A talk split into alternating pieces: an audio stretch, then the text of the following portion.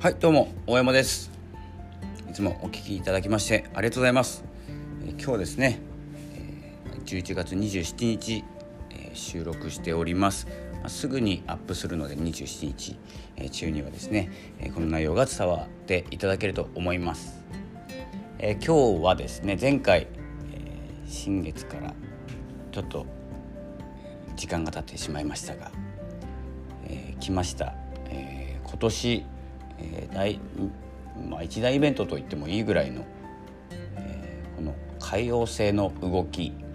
です。結構ですねまこの社会天体なのかな？分かんないんですけど、えー、動きますね。動きますというかですねもう北海道こちら北海道なんですけど北海道の方では、えー、少し状況が変わってきておりまして明日からまた、えー、今日も会見しているのかな？拝見していると思いますが、変わっていきます。状況が。社会の動きです。でですねこの海王星なんですけれども、今ですね逆行しているのは、え海王星と,、えーと、と天王星、えー、2つです。でこの海王星が11月28日に巡航に戻ります。で残りは天王星。1月11だったかな。1月11日まで、えー、まだ逆行しているのでここは少し、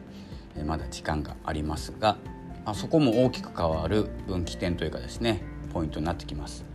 で、えー、今日はですね海王星の逆行している時の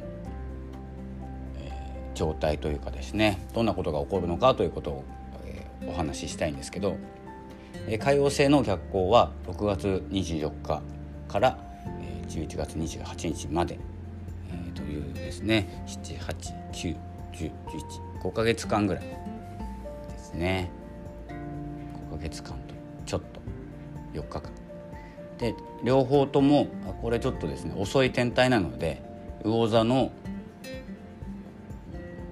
に魚座で2度ぐらいしか動かないのかなその期間だと。そして、えー、この海王星の、えー、状態の、えー、どんなことが起きるかというと、えー、物事に気持ちが入らないとかここあの潜在意識とか無意識の状態なので魚座も海王星も潜在意識をイメージしてください。で、えーとあとですね感覚が鈍るとか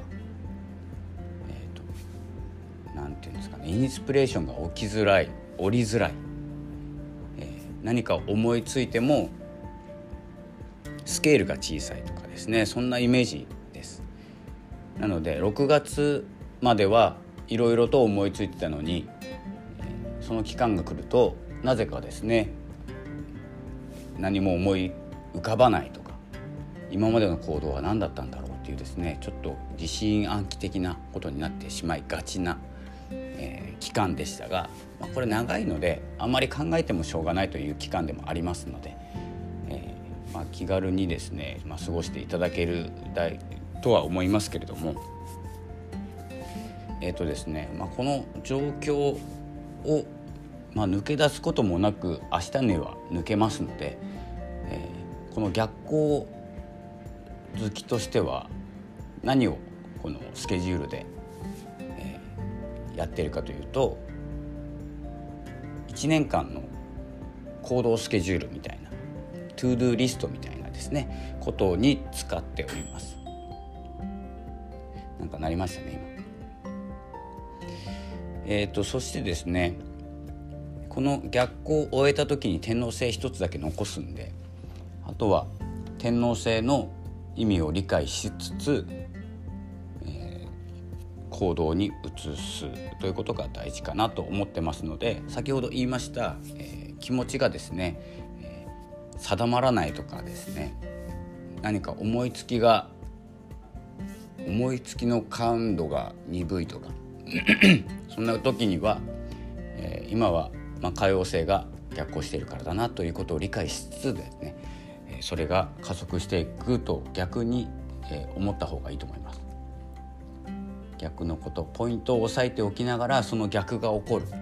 今までこの発想があまり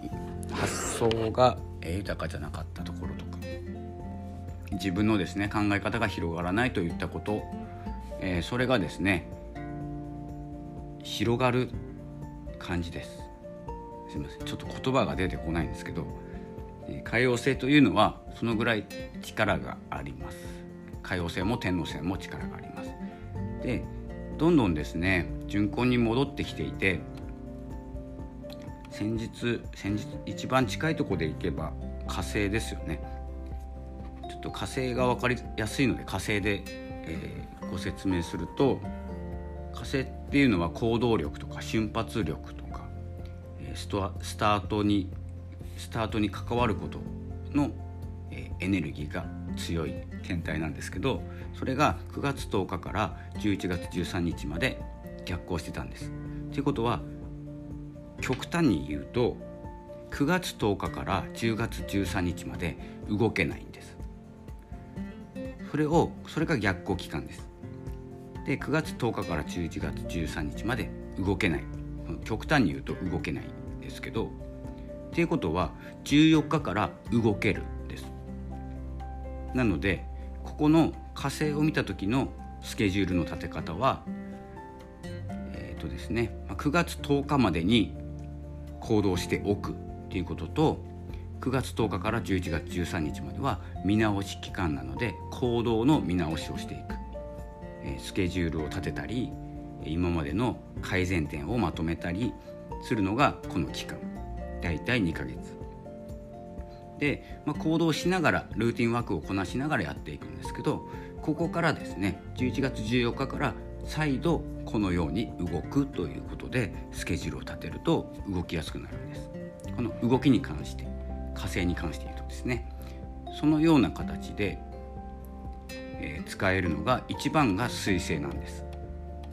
水星はコミュニケーションとか、えー、まあ、僕が思っているのはスマホなんですよ。スマホスマホ。関連なんですけどそのスケジュールを見ていると水星は年3回ありますのでえー、2020年で言うと2月17日から3月10日。これが逆行期間。1回目。2回目が6月19日から7月12日。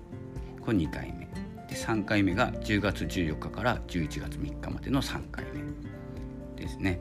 ここが、えー、スマホ関連というかですねスマホでの文字の文字っていうのかな。電話もそうか。電話もそうなんですけどスマホを使った行動。これにストップがかかるというかそれの見直し期間。あ携帯なので、えー、携帯というかスマホなのでそれの、えー、プランの見直しとかもう見直し期間だと思ってですね年3回見直すって考えると水星使いやすいです。でその期間中に何かが起こっても、えー、誰のせいにもしない自分のせいにもしないえー、彗星のせいにしちゃうっていうですね、えー、都合よく使えるというかですね、えー、彗星はそういうですね天体になってます僕の中では。なので、えー、そこも踏まえて、まあ、彗星の最後の逆行が11月3日に終わっていて、えー、僕が注目している彗星と火星とですねこの2つでいいと思うんですけどね本当は。11月3日に、えー、スマホ関連のスマホ関連というかですねえコミュニケーションとかえそういうのが、えー、順調に動き出す。そして火星に関しては13日行動がまた行動しやすくなるというのが14日からになっています。そして今回の、えーとですね、海洋星ですね。海洋星が28日にこの感情がこもっていくとか気持ちが入っていく自分の軸がそっちに、えー、そっちっていうかですね自分の求めているものに向くっ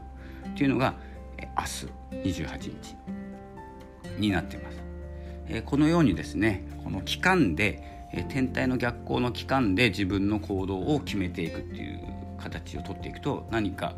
えいい動きのきっかけになります。自分で考えるとかスケジュール帳を見ながらどうしようかないつにしようかなって考えるよりも、天体に合わせてしまった方が動きやすいです。天体は皆さんに共通したものですから。えー、僕にはですね天体は9個しかないとかっていうこともなく皆さんに共通して10個の天体がありますので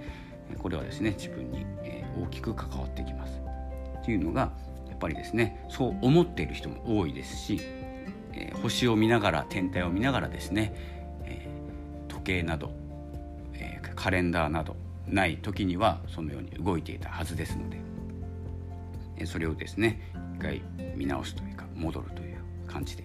やっていければと思います。で、えー、本番は今年の本番は11月、えー、ごめんなさい12月22日です。なので12月22日が本番。グレートコンジャンクションと呼ばれている、えー、重なる日ですね。これに関してはまたですね、次回というかですね別の機会にお伝えしようと思いますが、えー、大きなエネルギーが動くのが12月22日なんですが、えー、12月22日から突然何かが起こるのではなくて12月15日あたりから、えー、エネルギーがその準備に入りますので大きく動くのは12月15日からだと思われます。これはですね結構インド先生術でもですね11月20日からエネルギーが変わるとか12月15日にはちょっとですねまた大きな変化が来るというようなことも言われているようです。なのでそちらの、えー、私はですね一応西洋先生術の方で見てるんですけれどもインド先生術の方もちょっとですね今注目してますのでそちらも勉強しながら何違いを見つけながらですね自分に合ったやっぱりですね自分がどう過ごすかというヒントですので何か決まったことがあるわけでもなく自分が心地よくリラックスした状態で受け取るということをやっていきたいと思っております。えー、まとめますと、えー、12月20、えー、11月28日明日からですねえ12月22日までに自分には何ができるかということが、えー、気づきやすくなる期間になってきますので、えー、明日からですねひらめいたことはどんどんノートとかにですね書いておくといいと思います。えー、これがですね大きく、えー、この今変な時代というかですねウイルスが広まっていて止める行動もしないで止まらないって困ってたりするんですけどそれはですね理由がありますけれども経済を動かすとかですねもう先先行投資してしまった GoTo キャンペーンとかですねいろんなこともありながらでもですね広がりを止めなきゃいけなくなってしまったという状況を、えー、踏まえつつ、えー、自分には何ができるか、えー、最善の、行動をとっていければと思っておりますので是非ですね、えこの期間スケジュール立てにですね使っていただければと思います。え逆行っていうのはですね、まあ、ネガティブなイメージなんですけれども逆に動いてしまうのでだからこそできることは何なのかということを考える、え期間になっておりますので、え明日からですねどんどんインスピレーション、え浮かんできますし受け取ることができます間違いないですからで天体を考えて天皇制を考えると1月11日に再度ですね時代という変化変容なってくると思います。そして大きく変わってくると思います。2021年の1月、ね、半ばぐらいですね。それまでにですね自分を作り上げるとか固めるとか、えそんなようなですね期間にしていってください。えということでえー、っとですね僕はですね、まあ、アマチュアというかですね天体ホロスコープを見ることは好きな、え逆光好きな人間ですので、えそれと心理学を学んでいるものですので、え専門的な用語は使えないですし分かりません。えなので、え詳しくですね海王星の天体逆光について、え知りたい知りたい場合は専門家さんの、えブログとかサイトとかでですね見ていると出てきますすぐ出てきますなのでもしですねこの緩い感じで、え天体を見ることが、えでもいいという方がいらっしゃいましたら、えー、ぜひですねまた聞いていただければと思います。それでは今日はですね海王星逆行終了しますという放送でした。次の放送は次の放送は何ですか？えー、っとあれですね。満月ですね。次の満月で、まあ、30日ですね。次の満月でお会いしましょう。今日もありがとうございました。さよなら。